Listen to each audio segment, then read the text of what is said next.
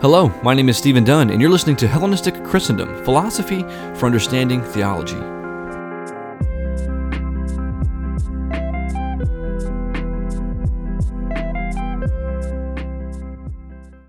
Hello, welcome to another episode of Hellenistic Christendom, where today I would actually like to do some philosophy for understanding theology. So today specifically, we're going to address some heavy subjects in philosophy, but in doing so, it's going to help us further understand some big issues in our thinking about God, or at least if my teaching capabilities allow for this. Now, this subject uh, for this episode pertains to a certain conversation philosophers are having on the relationship, if there is one, between universals and particulars. And this conversation can otherwise be known as the problem of the one and the many. Now, to start our inquiry for today, let's look at some insights from the Greek philosopher Plato and see what he had to say on the nature of universals. Now, Plato had taught that for every class concept, that is, a universal, which would be like an idea such as the good, or even the number one, there was some particular instance which corresponded to that class. So, for those of you that love your algebra- uh, uh, algebraic expressions, take the form of the statement S is P, where S represents any subject, and P represents any property or predicate. Now, P can represent any qualified predicate that you like, such as tall, green, pointed, angular, or again, whatever you want. Hence, because these particular instances, that is, these properties, can be applied to a number of other general instances, hence, as the argument goes, these are known as universal terms, or forms, as Plato called them, whereby particular instances of some form is just something participating in the being or reality of said form. Okay, so stated another way, take the example, Stephen is chivalrous. Now, the subject, of course, would be myself, and chivalry is the qualified predicate in this instance. However, since chivalry can be applied generally to other instances as well, such as in Henry or Stacy and so on, so then there must be a universal form, and let's call this form chivalry with a capital C, where all instances of Stevens, Henrys, and Stacies and so forth can participate in the real being of the form chivalry. Okay, I'll stop there because there's much more to say, but I'd like to relate these sort of thoughts to theology now and take a look at some possible problems that that scheme of universals and particulars um, arises with re- with regard to God. Now, first is the issue of how universals, like justice, can be used as predicates for God, so such as to say that God is just, or God is justice. Now, second is the issue of whether or not these universals exist independently of or dependently on the mind. That is, are they material or corporeal, or are they immaterial or incorporeal? And now these two issues are actually somewhat related, although we can kind of conceptually distinguish between the two to kind of formulate separate discussions.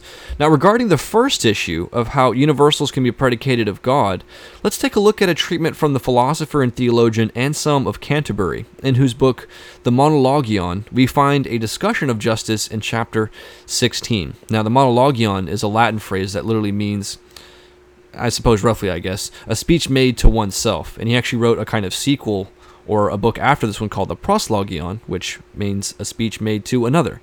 So these books are kind of meant to be kind of read hand in hand.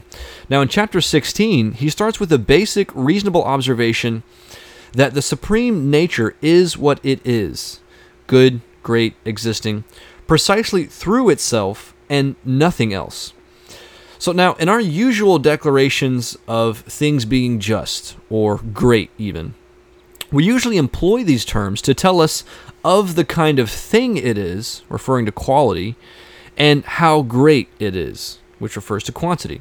Now, in other words, things in the world, that is, chairs, lamps, desks, beds, pillows, et cetera, they all exist in some qualified way to tell us better of what kind the thing is in question. And on the other hand, God exists in an unqualified way. And actually, Anselm goes on to argue in that book Proslogion that I mentioned earlier about this very point in some detail.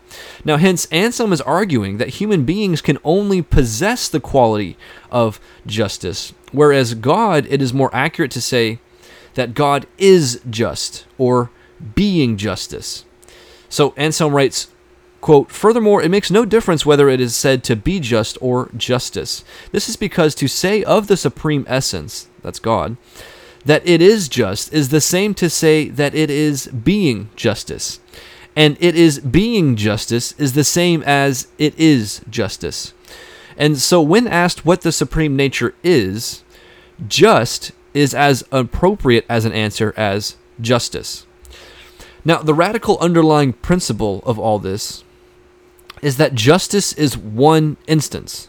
The same applies to everything else that can be said in the same way of the supreme nature.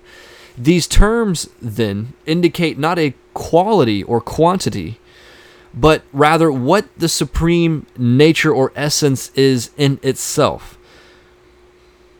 And moving forward to kind of elaborate on this, let's look to the second problem, that of how universals relate to the human mind, especially the divine mind.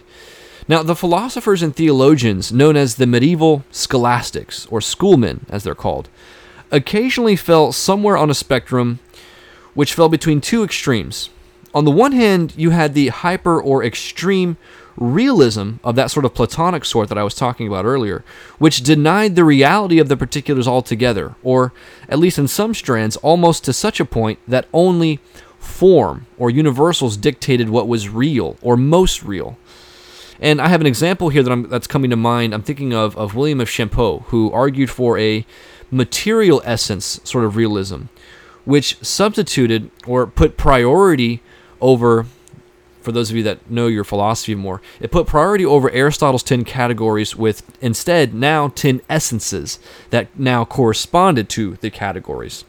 So the other side of the debate, apart from this sort of extreme realism, were those known as the nominalists, who denied that universals had any real existence outside of the mind. Will, uh, William of Ockham notably offered his arguments against the existence of mind-independent universals, as we find in his Summa Logicae, as well as his Ordinatio and other texts. He writes, just to flesh this idea out in some detail, that, quote, "I maintain that a universal is not something real that exists in a subject, either inside or outside the mind, but that it has being only as a thought object in the mind. It is a kind of mental picture which, as a thought object, has a being similar to that which the thing outside the mind has in its real existence." Now, with those two extremes kind of mentioned, there then exists what we can call a kind of middle ground, sort of view that's known as moderate realism, who, now moving forward, I'm going to be looking at Boethius and Thomas Aquinas as my preferred uh, examples on this view. Now, starting with Boethius, for those that are more philosophically inclined, my reading of Boethius is that I understand his relevant commentaries, for example, on this subject to be a sort of synthesis or bringing together of the Neoplatonic belief regarding emanation and the Aristotelian sort of preoccupation with individuals or particulars.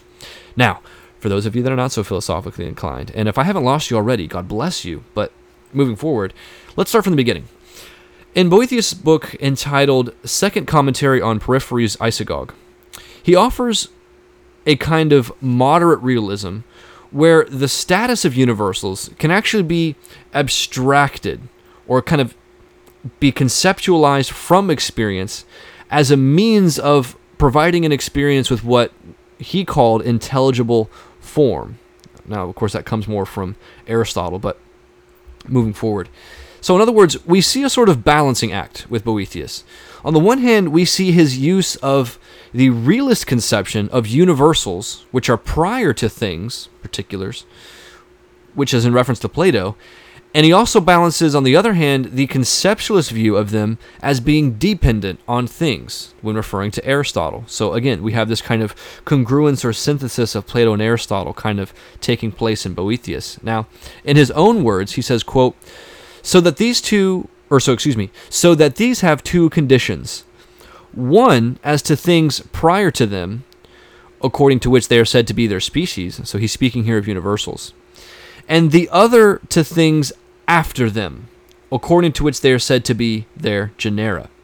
Now, Thomas Aquinas, in his commentary on the Posterior Analytics, um, so Aristotle wrote a book called The Posterior Analytics, Thomas Aquinas wrote a commentary on it, and he offers a somewhat agreeable view with Boethius by saying that our cognitive abilities, our mental capacities, are such that we can cognize or sort of think about the nature or quiddity of things, which just is a funny, old, forgotten Latin phrase which refers to the essence of things. That is, the human mind can reflect on universals, which are the constituents, the sort of comprising material of categorical propositions, which are statements of the form, this is that, or S is P. Those are categorical propositions, as I mentioned at the start of this podcast. Now, Aristotle makes a similar observation in his Posterior Analytics, particularly Book two, Chapter five, when he said that there was a relationship between our ability to define something by way of a sort of syllogism, a demonstration, or argument, and knowing the essence of that thing. And the brand of Aristotelianism that resulted in the later medieval or scholastic conversation merely saw man as a unified material corporeal substance whose natural form of access to the world was through the bodily senses. Now, Aquinas offers a view between this kind of Aristotelianism and Platonism by introducing what we can call intellective abstraction. Now, it is clear, he says, strictly speaking, and per se, one senses a particular. Nevertheless, in a certain respect, sense perception is of the universal itself.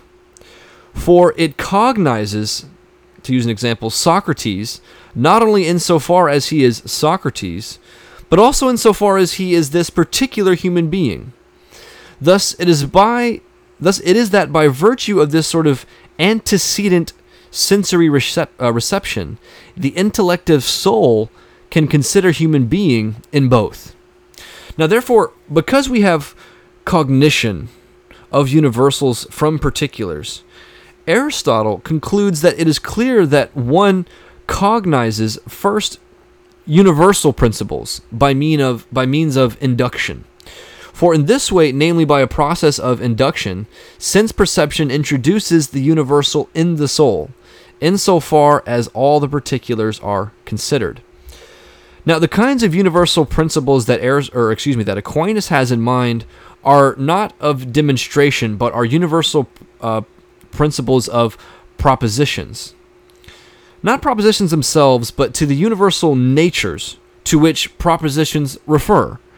And second, Aquinas uses induction only to refer to the activity of examining through particular instances, not, for example, of our epistemic justification of them. Now, I'll go ahead and stop there because uh, in another episode, I'll treat the issue of simplicity and participating in God's being and look a little bit more look in a little bit more detail um, as to the philosophy and theology of Boethius and Thomas Aquinas. But as I said, I know that was probably a lot of heady philosophy and theology, but I'm trying to keep this content available on the podcast so I can kind of have it available for those interested in subjects like universals, divine simplicity, being, and so forth, which might be more for the philosophically or academically inclined. Though, of course, I want the general audience to be interested and swayed by these sort of conversations so that they that they can dive deeper in the conversation surrounding God's existence. Um, that's happening in a more sophisticated uh, way. So, yeah. Thank you so much. God bless you. As I always say these at the end of these videos, thank you so much for retaining the time and the attention to make it to the end uh, of what I have to say on some subject. God bless you. May God keep you. And please have a wonderful day.